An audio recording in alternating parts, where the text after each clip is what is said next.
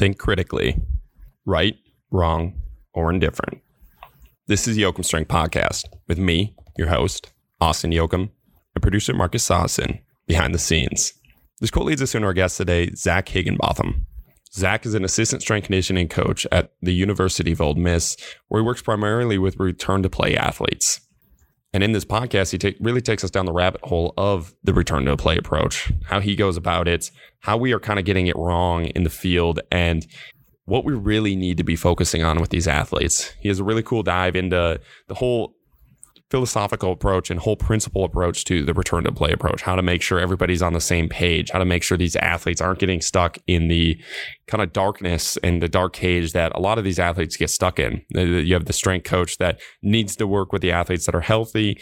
So we win games. You have the sport coach in the same regard, and these athletes are kind of just in the middle ground, and a lot of times are get, getting segregated. And he talks about psychological damage that has on the athletes and how we can go about really helping these athletes. And it was, it was such an awesome talk and lots to grab from the overarching principles.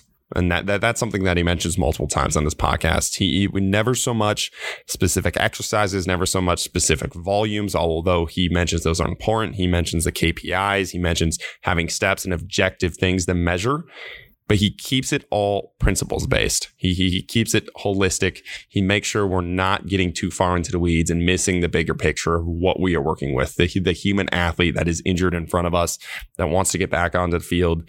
How can we take a step by step approach to getting them ready? It's a really awesome podcast. I got a lot of notes and a lot of follow up people that I really want to kind of dive into that coach kind of talked about and exposed me to. So really looking forward to diving into this return to play rabbit hole and how he goes about it. Before we hit the intro music, I wanted to introduce to you guys the Yoakum Strength Insider. The Yoakum Strength Insider is our online training platform that takes all of the ideas that we talk about on this podcast and implements them into a program that is available to you at the touch of your fingers. Our goal with the Yoakum Strength Insider is to create better movers, to level up your life, and to move forward from where you are. We do this in a holistic fashion not only will you receive a program that has helped hundreds of people become better movers, you'll also receive access to our app that allows you to track everything, has video links for all exercises, and allows you to be in constant communication with the Yoakum Strength coach. Along with this, you'll get our 30 page PDF nutrition and lifestyle guidelines. That includes everything from what to eat, how much of it to eat, why we're eating it, meditation habits, and other lifestyle habits that we implement with our clients to really level up their lives. If you're interested in trying out one of these programs, use podcast 25 in the discount section right before you pay for 25% off your first program. Marcus, you know what time it is. Hit that intro music. Boom. This is the Yoakum Strength Podcast. Take the leap down the rabbit hole with us as we interview elite level guests to unravel what high performance really is.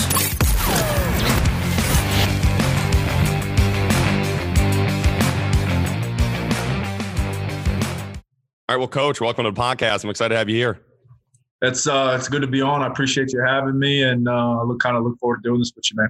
Yeah, so you were recommended a couple times by previous podcast guests in the kind of the podcast network, which is kind of cool. And I got to look at a couple of your posts and a lot of interesting stuff there. But we kind of like to start the podcast off diving into your background. So you're kind of at a point where a lot of strength coaches would love to be in. You're coaching at a big time Division One school. Can you kind of tell us your background, how you got into the world of sports performance, how you navigated the world of sports performance, which is crazy. Anybody that's in the field knows how hard it is to get to kind of where you're at and some of the, the philosophies that you picked up along the way and what your journey's like. Uh, yeah. Well, I mean, it kind of started early on for me, even like going back to like high school, uh, kind of finding, kind of falling in love or finding, finding kind of training different ideas, different things like that. Uh, that kind of where I ended up going to like a larger private Catholic school to play football. We had strength conditioning. I had strength coach then. Uh, then I moved across the city. Uh, we ended up going to a smaller private school, and we didn't have have that, and I needed to train. Uh, I think I froze up a little bit. There we go. Uh, I apologize about that. And then I went to I went to a smaller private school and I moved across the city and I didn't have a strength coach and therefore I had to kind of had to trial and error, kind of try to figure out how to train myself. Uh, probably messed up a lot of a lot along the way and you know just kind of fell over the process a little bit. And then from there I went to college and I played Division One football for five years. I played at the University of Cincinnati and I transferred and, uh, back home towards uh, back home towards West Virginia and played at Marshall University and uh, played there. You know, I was hurt a ton. Uh, I was hurt a ton, missed a lot of time. I was always kind of in the return to play role myself as an athlete and spent a lot of time with my strength coaches. I had a good strength coach and kind of in my corner uh, in terms of who I really leaned on as a person and professional things like that. And, you know, for me, that was kind of like my first exposure. And then from there, the writing was kind of on the wall. I was an undersized, yeah, sorry about that. I'm gonna get that Mississippi Wi-Fi.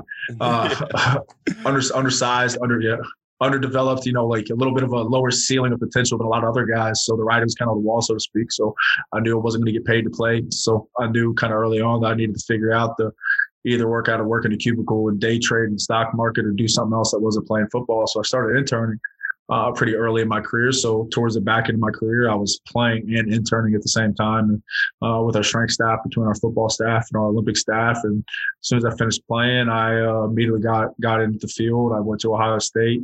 Uh, from there, I was at the University of Nevada for a little while. Then from there, I was the assistant director at Louisiana Monroe. Uh, from there, I went to Colorado State University for a little while. Uh, then after that, um, uh, let's see where where did I go after that. I was the associate. I was the associate head strength coach at Florida Atlantic, and then I came here. So I'm kind of. All right, we lost you for a little bit there. You said you said in backwoods uh, Wi-Fi, so we're, we're connected back. You you were just starting to talk about kind of where you're at now in in the field and and how you got there, and you just finished up that journey of how you got to where you're at today.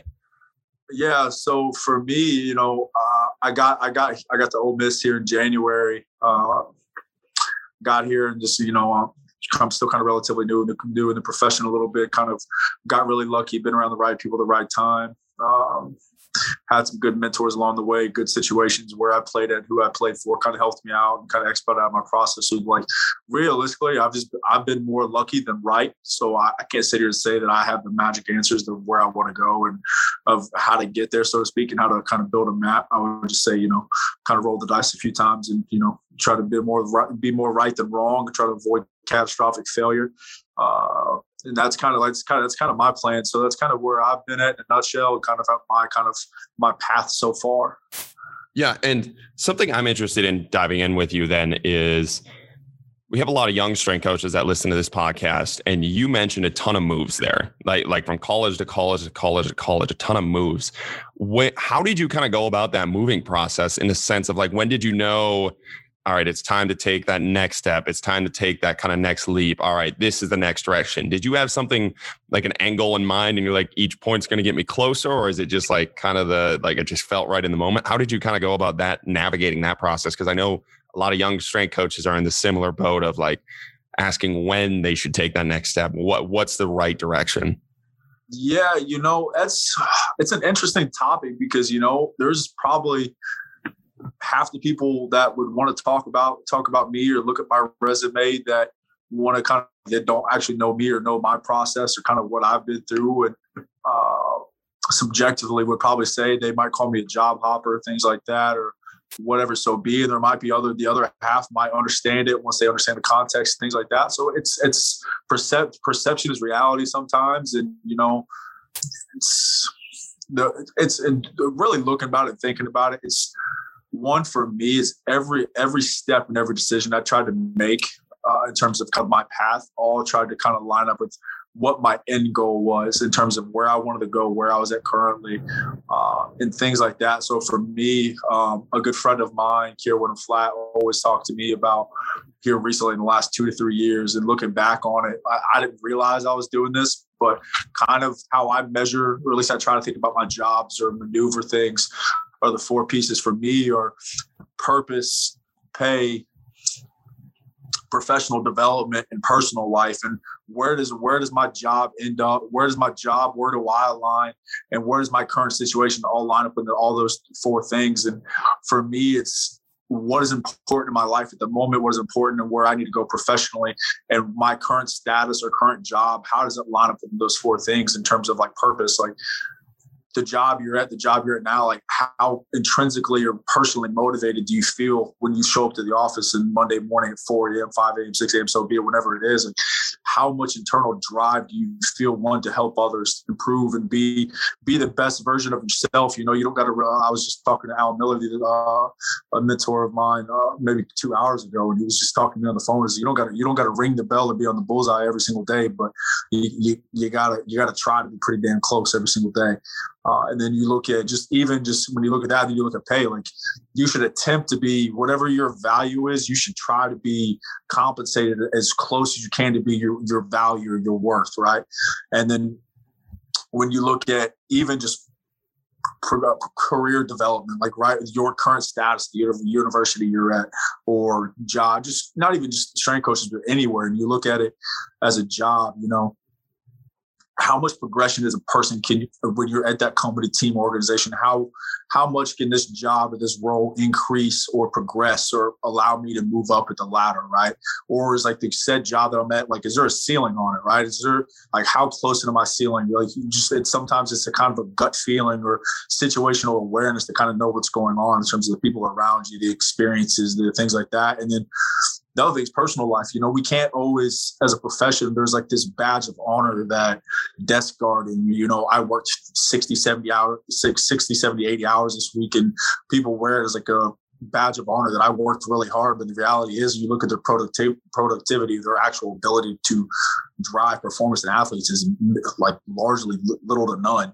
But they worked really hard they tried really hard and they kind of wear that badge of honor saying they did what they did they did what they had to do and things like that. And you know sometimes these people rather lose lose with pride than actually do what's needed to win.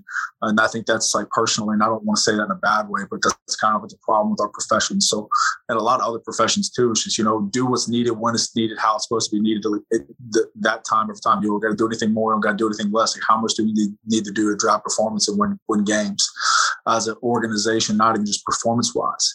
In terms for me, like job choice, you know, it just worked out to me. Uh, just kind of how I moved up and moved along. It's uh, you know, it was trying to align myself in situations where I could get closer and closer to my end goal at the time. Uh, sometimes that's a moving target as we move through our careers and our progressions, you know, as we grow and learn different things. So, at least in that current status and current rate of where I was and in the role, what was my end goal and what was I trying to move to in my current situation? How did it align with those four P's? And ultimately, how did progress me to my end goal of where I wanted to be with my goals. And, you know, so it just kind of worked out where I was in situations where it was either time for me to move on or there was, it was a time for me to move on because of somewhere in those four P's. Or it was just a simple fact that the opportunity that was presented to me was better than the current one. And I was at other places where there's probably a bit of a ceiling uh, where I was at. And if that, if that makes sense, and it was just kind of trying to align myself. And like I said, I just think I just got really lucky. And, you know, I, I look at the profession as a whole. I think there's subjectively, I think there's two different ways you can kind of look at the profession. You get guys who get really lucky, uh, that kind of get into situations where there's a larger ceiling on the and the current role they're at. They kind of gets they get to one or two places in the career, they're able to grow and stay there for a few years. And then you get other guys, especially in football, because of the nature of college football, they just kind of bounce around and keep moving up because of, you know, some of these some of these schools realistically, if you don't win in two years, you're out. So, and you know, and the, that's the other problem is sometimes strength coaches are, as a whole, are too attached to sport coaches in terms of wins and losses. And there's a large there's a large argument to be had on like how much do we truly affect winning games.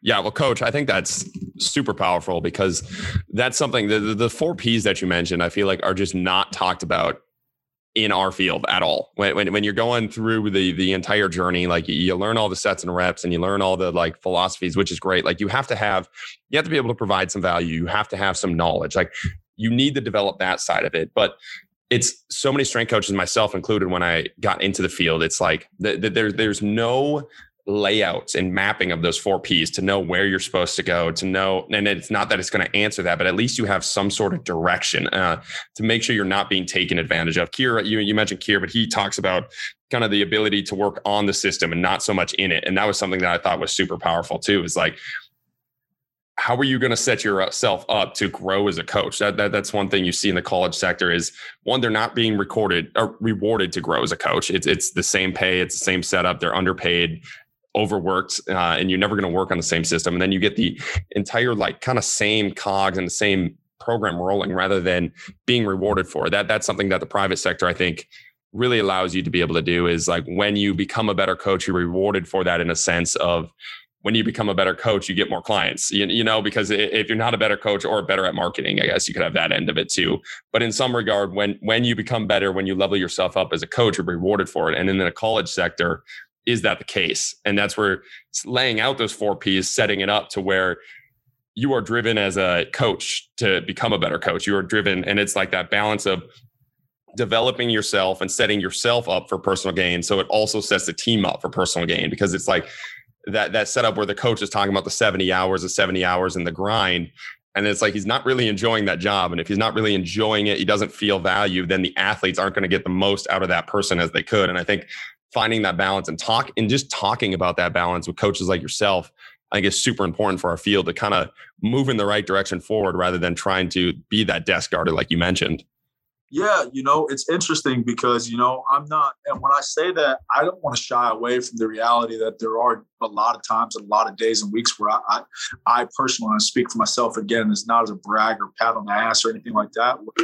I worked a lot of hours, you know, I did a lot of work and, you know, it's just, that's the reality. Sometimes you got to do what's needed to be done. There's going to be days where you might need to put a 12 hour day and there might be days Sorry, can you can you hear me? Yeah, yeah, I didn't lose you there. I thought I, I thought I put my phone on thing. Uh, thing, but somebody called me. Oh, gotcha. Uh, yeah, all good. So anyway, I was kind of picked back up. Yeah, so like when I look, yeah, so like when I look at that problem, I think there's, you know, when you look at it, the reality is, is sometimes like people's lives and how we work and that kind of how the flow of our daily lives is kind of like almost like periodization and training is like agile, so to speak, is you know Mladen's kind of book and phrase of agile periodization is kind of a hot same thing like reverse engineering and all that other stuff. But and I think people's lives work a lot the same way. And it's something else I've taken from Keir and uh, Nick DeMarco and some other people that I've really thought about it. And it's kind of made sense to me is uh, you know, there's going to be times where you got to kind of do what's needed. Like I said earlier, like you're going to have to work 12 hours, 10 hours, 14 hours. You might have to give up your weekend to do some stuff.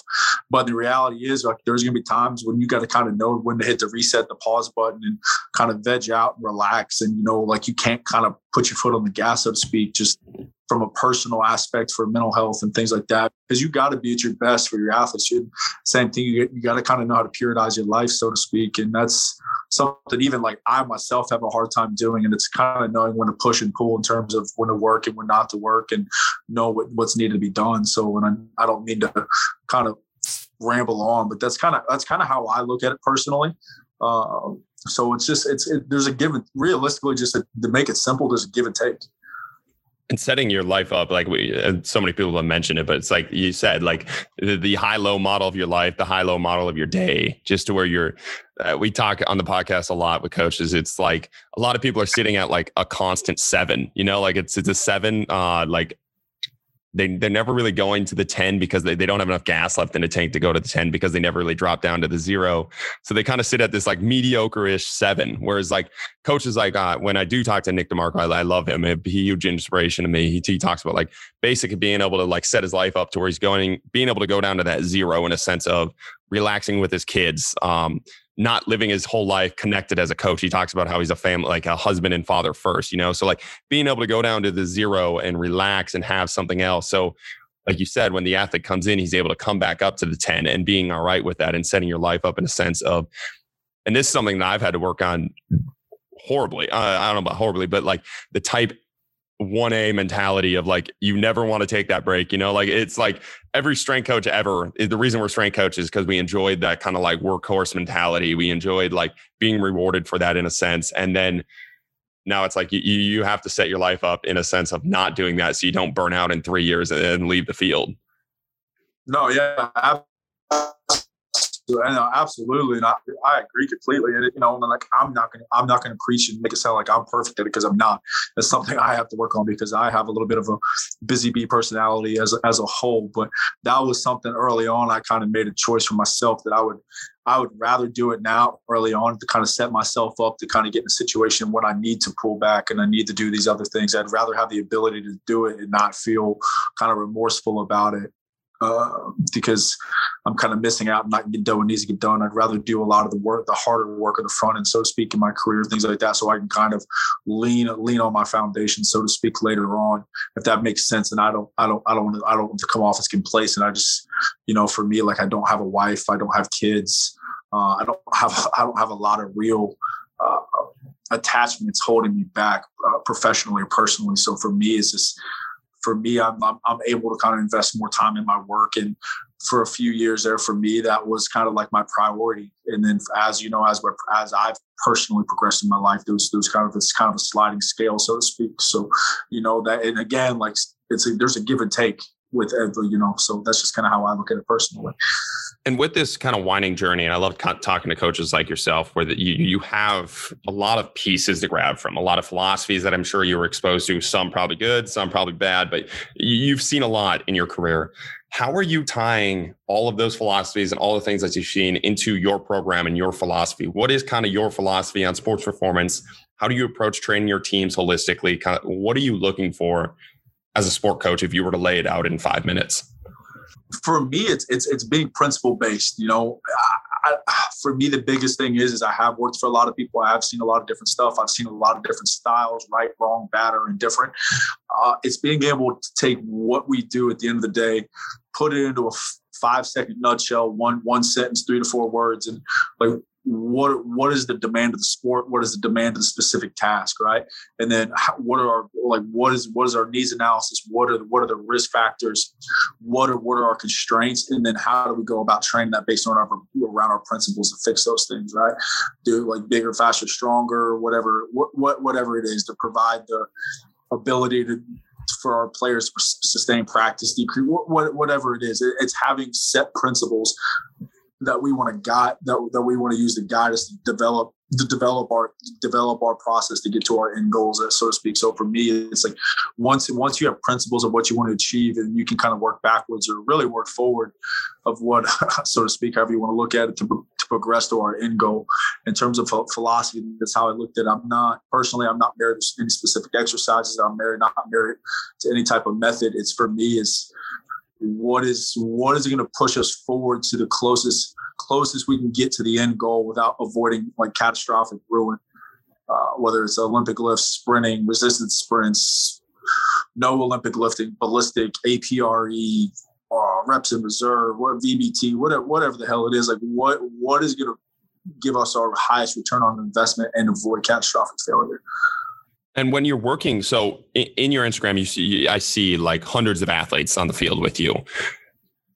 How are you applying those principles? And I'm in a similar situation where eh, you you have a coach and it's like the entire football team, and I'm always interested in how you apply those principles and the multiple different ways, thousands of different ways to skin the cat to the athlete. So let's say one athlete's great, can do Olympic lifts, and one athlete maybe doesn't enjoy them. Do you do you work on uh, making sure we keep the uh, in the sense of keeping the goal the goal with the athlete specifically how are you going about working with all those athletes and applying your principles holistically with with these athletes with with the entire team because i think that's something that like a lot of private sector guys don't get to see is like working with that massive amount of group yeah I, I think looking at it and again this these aren't my own original thoughts this is this is just things i've learned it has helped me make things so i don't want anybody to think that like i'm an like an inventor of any methods or whatever. Like I've just been lucky enough to fail enough times and be wrong enough times and be ignorant enough to kind of know ignorant enough to know I need help and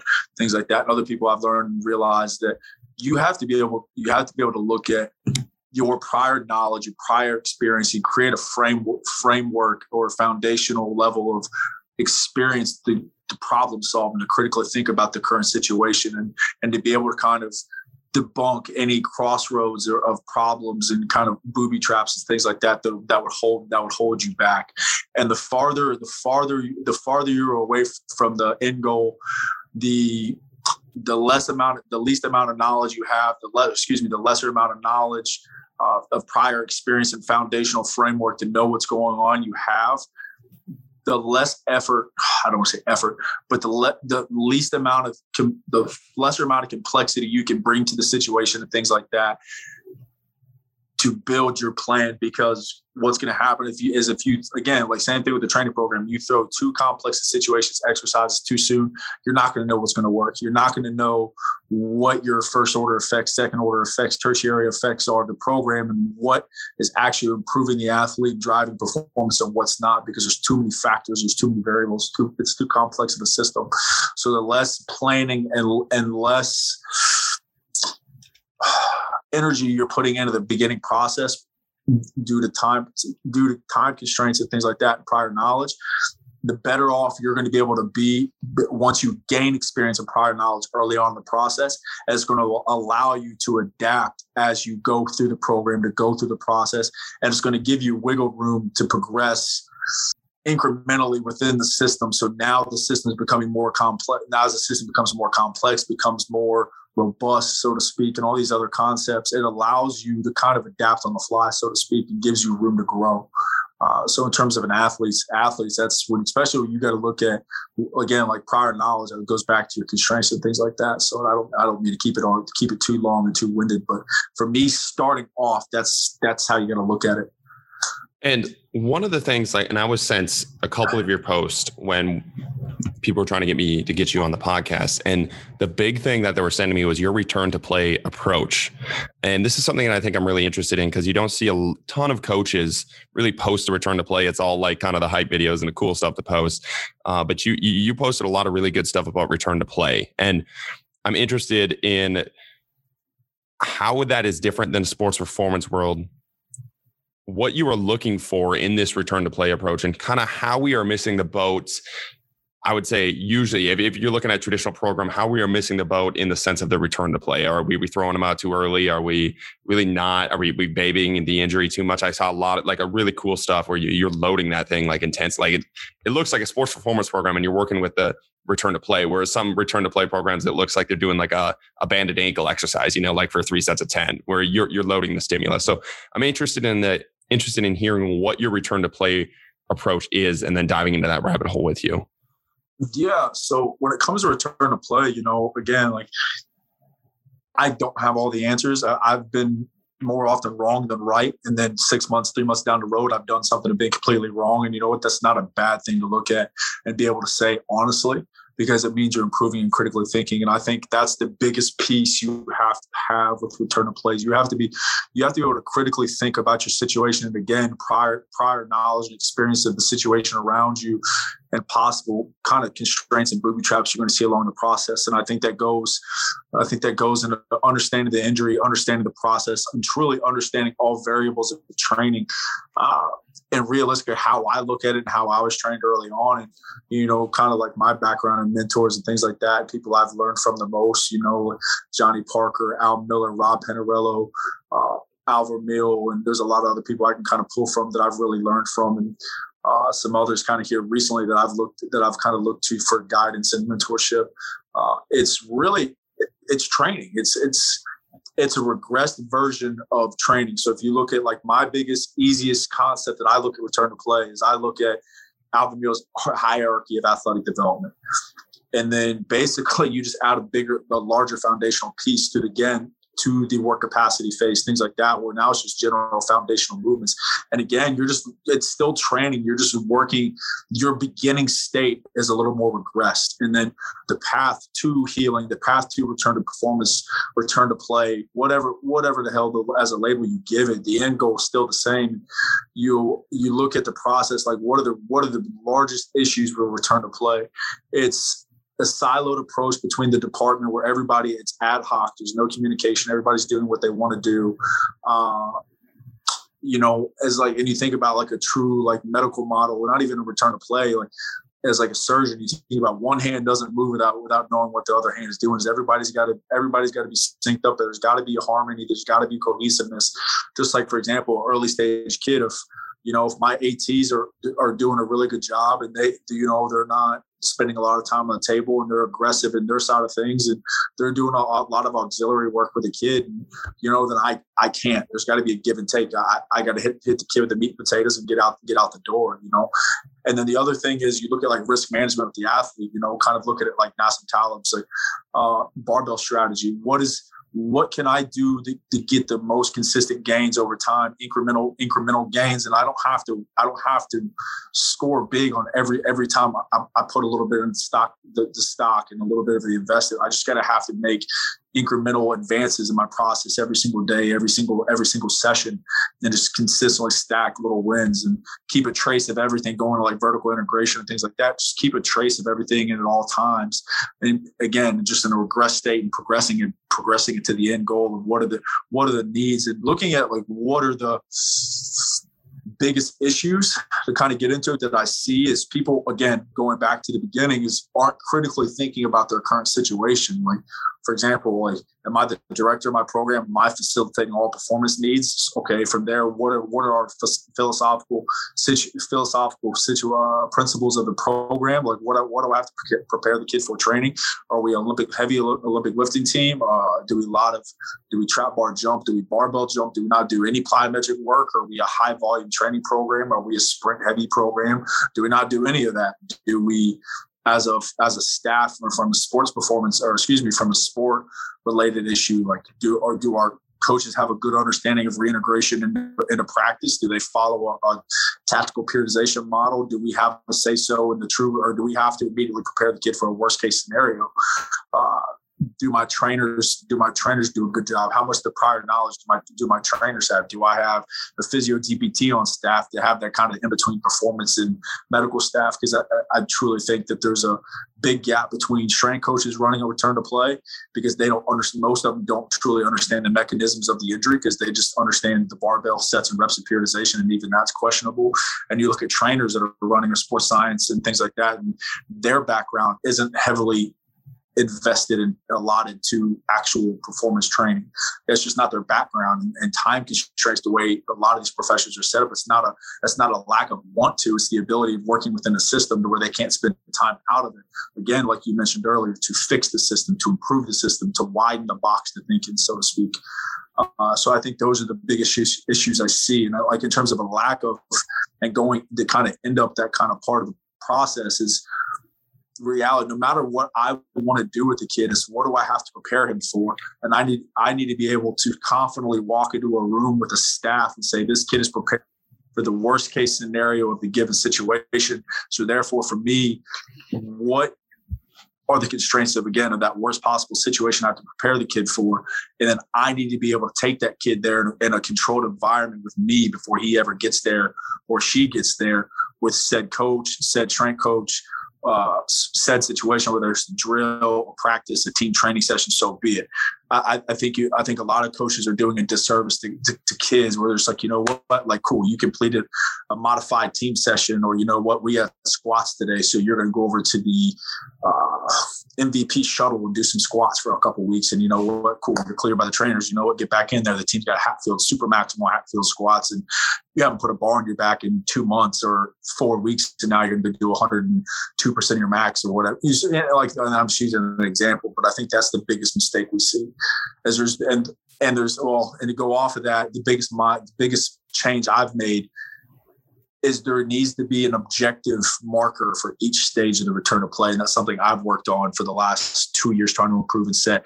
Is there can't like yes and a lot of uh, if you talk to like Al Vermeil and the guys that kind of worked on the if you've read the system things like that they're referred to as like the eye of the coach the subjective test which is important. Like usually I don't always need a Tendo unit to, to tell me the bar is moving fast. Like it should confirm what I see. Like subjectively, I should be able to understand what's going on, but the objective marker should confirm that because reality is, is you can see one thing, but objectively, like you're wrong. And you need to be able to see that. So can we objectively qualify that this kid is ready or not ready to exit each stage and enter a return to performance uh, model back in the, back in the sport, back into practice, back into team training. I think that's the biggest issue, uh, especially when it comes like uh, hamstring, so to speak, like you mentioned. I think that's the biggest issue.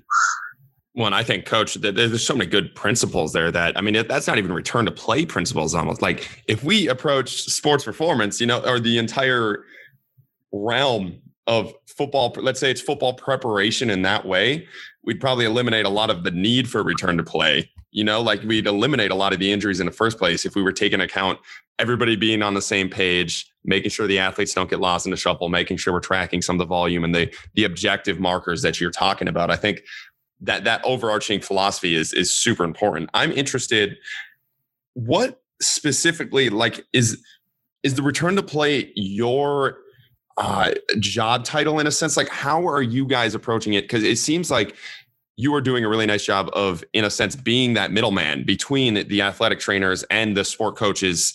And now you are the sport coach that is working in that return to play setting. Is that like how are how do you guys have that set up for other coaches that are listening to where that athlete isn't getting lost in the shuffle? You know, like uh, so it's where it's not there isn't that missing step. I feel like that's what you're kind of stepping in. It, was that just you doing that? Like you decided to step in and be like, "Hey, we're missing this middleman. I'm going to step in." Or how how do you guys have that kind of set up to where other colleges can I don't want to say copy it, but uh, I I feel like that is a missing piece. How how can we kind of fix that missing piece aspect of it? Um, you know what? It started off early on in my career. It was just, you know, I think a lot of schools, the old method was is there was one coach who was just kind of assigned this general area, like, hey, you're going to train the modified guys today. You know what? Uh, like keep plan B or the modified session as close to plan A as possible. So they're just kind of innately like uh, acutely trained to kind of handle the process day to day and kind of make small modifications to get to get get that kid back almost I don't want to say this negatively, but in a lot of areas it is negative, where it's just kind of glorified babysitting. Um, and right or wrong, some situations that's kind of what has to be has to be done, and depending on the injury, that's you know might be the best way to go, depending on how our acute or chronic injury may be in terms of a timeline. But I think I would say this in terms of saying like how we do it. I'll kind of preface the kind of the outline of how we have it set up here. Uh, I, I, think as a coach, if I was recommending like the process or developing a process for your department, I think you have to honestly ask yourself and critically think about as a coach, like what is my current situation? Uh, do do we have a role set up here? Do we have a philosophy? Do we have a process as a department set up? What are who's involved, who isn't involved, what again, looking at the prior knowledge and experience of the situation and then asking myself, what can we do to make it better based off the prior experiences and knowledge? So like for me, like anytime I've taken a new role, most of the time, most of the time early in my career was kind of handed to me, but now but now it's you know a lot of these jobs I've been hired for. It's just you know that's what I've one of the one or two things, mainly the main thing I've been hired for, uh, is to handle this role. And I wouldn't say because I, have had some good bosses and some other some other great ones and some other ones in between and things like that. Uh, were they've done this as a good job as a whole, and or some haven't haven't had it because of availability, things like that, and they needed somebody. I think the biggest thing is you got to again look at your program's training process, and you got to look at your your athletic training department, sports medicine department, and look at where's the middle ground currently. Is there a communication piece? Is there a ad, is it more ad hoc or is it extremely focused with holistic in terms of development? Uh, you know, and you got and you also got to look at the capacity of your sports medicine staff. Like what are they able to handle? What are they not able to handle? Traditionally what what are what are they used to doing? What are what are their methods? What are their principles? What is the entire sports performance department's principles? If you have uh, nutritionists if you have a registered dietitian if you have sports psychologists if you have trainers if you have dpts if you have strength coaches are versed in this area in this realm uh, then you got to kind of look at it that way. And then from there is you have to early on, I would say you have to kind of get in where you fit in unless you have the power. Uh, and most of the time in the collegiate section, you're not going to. Uh, how much influence do you have to kind of set up the best practice or emergent practice principles of to get the setting where you want? So when I look at it, is early on, it's it's building trust and communication, especially as a strength coach with your sports medicine department, to create a line of back and forth and give and take and communication for the kid because that's going to be the best situation possible. And early on, like it's for when I come into a role, it's never perfect in return to play. It's never perfect. It, it, it's a, there's a learning curve. Just it's a lot. It's a lot like dating. You got to kind of figure out. You got to kind of figure out each other and learn and learn and build a foundation and build a trust and you kind of earn some respect and trust from your sports medicine department and your your boss if you're an assistant or whoever it is, so to speak. And then you guys got to kind of educate each other in the gaps of knowledge you you, you have together and then from there you just got to kind of build a framework. It, it fits your principles and your your constraints. Yeah that's awesome coach. And now we, we talked about the physical side and, and setting that all up but you are working with a ton of injured athletes in this return to play approach. How are how are you kind of dealing with the psychological side of that both as a coach and then also for that athlete? Is it I know you mentioned giving them objective goals and objective steps. Is is that the big piece of it to where they can really feel like that progress is moving forward? I, is it also just like you are actually taking the time to have them return to play rather than them being lost in that middle ground? How do you approach that psychological side of it so the athlete feels like, hey, I'm making steps forward, and even though I'm injured, like there's a light at the end of the tunnel because that injury route, man, you, you, hear a lot of like, you hear a lot of dark stories of athletes that get injured and man, they get lost in the wash of there, there's really not much, anybody that's helping them or nothing's really working. Like, how, how are you working with that psychological piece? Uh, the, the, the reality is, is, you know, uh, again, you, you have to, if you, if you're going to kind of follow this, this kind of area, this, some of these principles, you have to have somebody who's fully invested in it. It's going to put a lot of time in it. And I'll be honest, when it comes to kind of taking taking care of this area to me personally to do it the right way there's a lot of time spent into it there's a lot of things that you know in a in a in a full team aspect you might write a block you might write a two week cycle or annual plan and you might update it and kind of check on it every couple of weeks or every couple of days and kind of tweak some things here and there just as you see things and be kind of agile so to speak but with return to play, it's extremely more fluid. And to do it correctly, uh, there's a give and take and sliding scale, even hourly with the kids. And you have to show a vested interest, uh, show a vested interest and be able to prove to them that you're competent enough to one to handle their issues. And then two, you have to care enough to as a personal level in terms of psychological development and just even just awareness with the kid. In terms of a coach the kids i've ever been closest to uh, just and this is just part, partly based off just my own personal personality and just kind of uh, personal constraints is my, my closest relationships and my ability to connect with kids is usually at best in the return to play setting because you end up spending spending so much time with these kids in small group settings or a lot of times in one-on-one settings. And you know, a lot of the times you spend, especially in my se- uh, sector of work, you end up spending a lot of one-on-one time with these kids for a while and just due to hours and things like that. And there's a lot of informal conversations with these kids to where you end up borderline becoming friends with the kid long as one of you isn't, excuse my language, isn't an asshole. And you, and to be honest with these kids, when you look at it, most of the time, these kids usually get put in like this this cage of like darkness as, as it within the program with the staff where the head strength coach, the PTs, sport coaches almost kind of like throw these kids to the wayside, not on purposely, but in order to kind of keep their jobs, they have to worry about the guys that are available to keep winning games. So these kids kind of get lost in this like purgatory of gray area and they feel alone and they feel kind of segregated and isolated. And a lot of these guys where I've worked for bosses where, hey, you're not allowed to train return play guys in a team session. You have to train them in small sessions in the afternoons or whatever. And then I've been at places where I was on the floor for 10, 12 hours a day, again, working in the system because my boss wouldn't let me train guys in the main session. Okay, cool. Is there a time and place where guys need to be isolated because they need to be in a more controlled, safe environment? Their personality will allow that. But I would argue that if you're able to handle that constraints wise with your staff, these guys need to be in meetings. They need to be around their teammates. They need to be in the locker room. They need to be around their coaches. They need to feel as normal as possible throughout the process and at, as a person, just as a as a team functioning member of the organization and team, to, to continue to keep some complacency in their own life. Like even when you look at it, like they're like these guys are going, these guys are going from being potentially a star player a walk on who's, who's in the locker room every day fighting a good fight, whatever it is, and they're they're just trying to keep their locker, so to speak.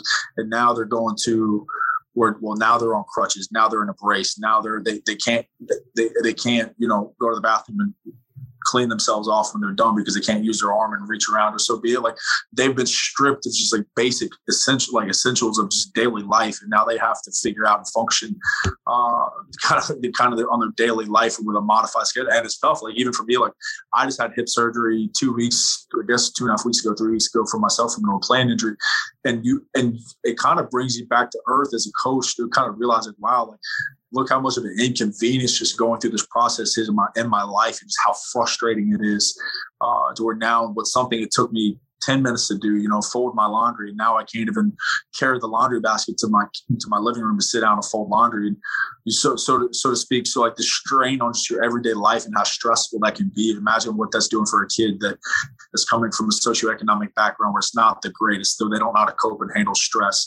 They're a thousand miles away from family, so they don't have anybody to connect to. They're losing playing time. They're worried about potentially keeping their, their role or their scholarship, or so there's so many other factors you can look into. Uh, you have to be able to kind of empathize or sympathize with these kids, and then basically, realistically, just keep their daily life as normal as possible based around the, their constraints.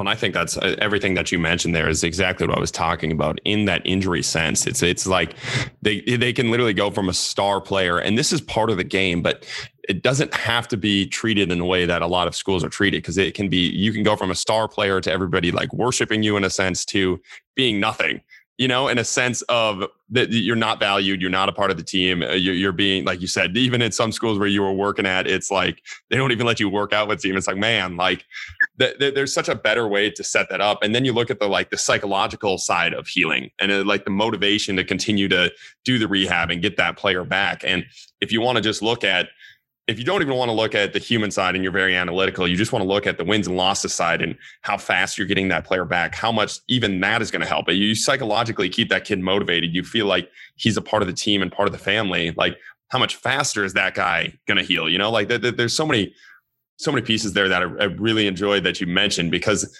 uh, you, you watch it and you hear these stories and you're just like, man, that just should not be happening.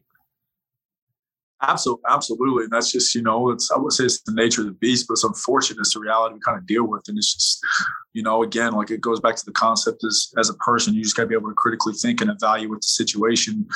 You don't got to make drastic changes because a lot of times you were brought into the program and situation to improve the current system. And you know it may not be perfect and they might may not be exactly what you want but the reality is if you get 85 75 90% of what you want the reality is as long as it's better than what they had before and it's not perfect to what you think should be but it's better than what they had before you're already improving the system. Even though it's not perfect it's already better. And now you just got to continually stack incrementally good days going forward. And it may be frustrating at times but you just got to kind of step back and realize the, the small wins and what you're trying to do. Because again it's not always going to be perfect but it's just how how often can i slowly incrementally improve the system and stack some wins together yeah, coach, that's awesome. This that's exactly what I had to hear in the the return to play approach. I, am a big fan of that. I kind of want to transition you now to the, the rapid fire rounds of the podcast, and the, the first one is uh, your kind of your favorite books, and I, I would like to hear uh, in two regards. Um, let me know if this works for you. But one, your, your, your favorite like life books, just your favorite books in general, and then two, if you if you do have any return to play resources, uh, I think that would be a great spot to mention this too, just to point people to. Uh, yeah. In terms of like just like personal books, I'll be honest. I, I two three years ago, I kind of transitioned from like leadership books. I think it's a little overplayed and played out. I think it's a little more simple than people think it is. So like for me, in terms of like reading, it's it's it's more about just uh, to me, I'm kind of a, a, nerd when it comes to comes comes to philosophy and things like that. So, like for me, some of my top books are meditations, letters of letters of Stoic, uh, anything from like Seneca, Marcus Aurelius, things like that, or uh, Nassim, Nassim Taleb, some stuff with probability, uh, anti-fragile, black swan, barbell strategy, uh, ran, uh, Life of Randomness, and I, I, think I just butchered that one. I just finished reading that one the other day, and just like some simple stuff, just to kind of understand like systems, and that's kind of like what where I've kind of been here lately, the last few years, of my own personal life, and even uh, another one that kind of really changed how I how I thought was probably two years ago when I read Principles by Ray Dalio, and I think it's kind of you know, there's usually kind of some trends in strength conditioning. I think that one's kind of because it's been talked about a lot on social media here in the last like six, eight months. So I think that one's going to kind of making its rounds on social media. Everybody's kind of quoting and posting it, but it's what you do with it.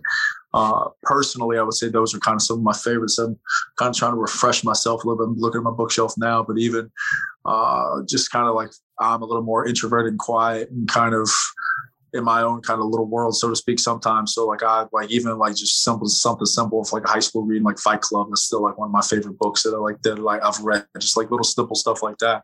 Uh, from a return to place perspective, uh, people that I kind of really look to and kind of read is uh, I wouldn't say in terms of like books or applications. I would say anything from Rob Panariello, who's been huge in my career, uh, anything he's done because he has a ton of practical practical experience as a DPT and physio and as a strength coach. And then if you look at that, uh, then his background, he's done a great job over the years, and he's been a huge help in my life as a coach and kind of moving forward as a professional. Uh, somebody I can kind of lean on. So anything he's read, read or wrote, uh, I think anything. any like research. So again, like you look at like just like little things. I, I, I can't sit here and say though there's just like this plethora of like information out there. You got you got to kind of know how to piece it together. So like anything like sprint mechanics wise, like sprinting. So just simple like Charlie Francis, James Smith, uh, some of the early Altis stuff with Dan Pfaff. I think some of their stuff now is kind of uh, a little redundant, but I would say early on when it was like really Dan Pfaff, Ch- uh, Chitty and Young, and they were kind of heavily involved in what they were doing. I think it was very good.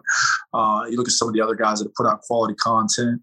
Uh, just understand being well versed in like barbell barbell work, uh, periodization, uh, being uh, well versed in kind of you know understanding uh, Al Vermeil's hierarchy, athletic development, and kind of understanding the foundational principles.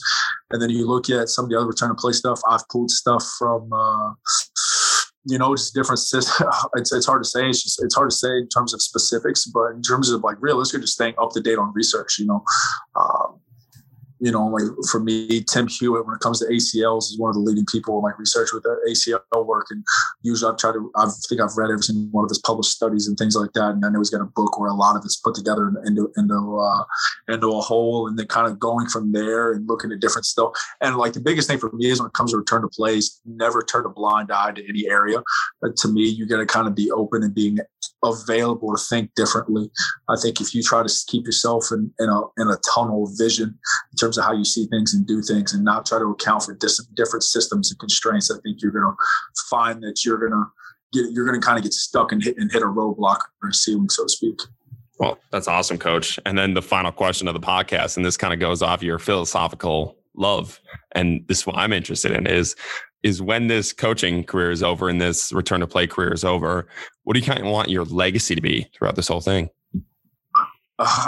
Uh, you know, it's it's interesting you asked that one, especially when I looked at the notes. Is you know I, have never truly thought about it because you know you, it's the rea- the reality. The reality is each one of us individually are so insignificant in the grand scheme, grand scheme of things. Because you know at the end of the day is somebody out there. Like there's always a bully bigger than you. There's always somebody bigger, better, badder than you in the situation you're currently in. You know, as they say when Olympic lifting, whatever you're warmer, whatever you're lifting, there's probably some 15 year old Asian girls warming up with your work weight. So I, I think it's being very realistic in terms of like who you are and where you're at and realizing to me personally that I would like to think that people know that I, I, I gave a vested interest in, in the development of, of, the profession, the people around me, and I wasn't afraid to uh, think critically whether it was right, wrong, or indifferent, or uh, what what's best for the current situation, not necessarily uh, idea idea meritocracy,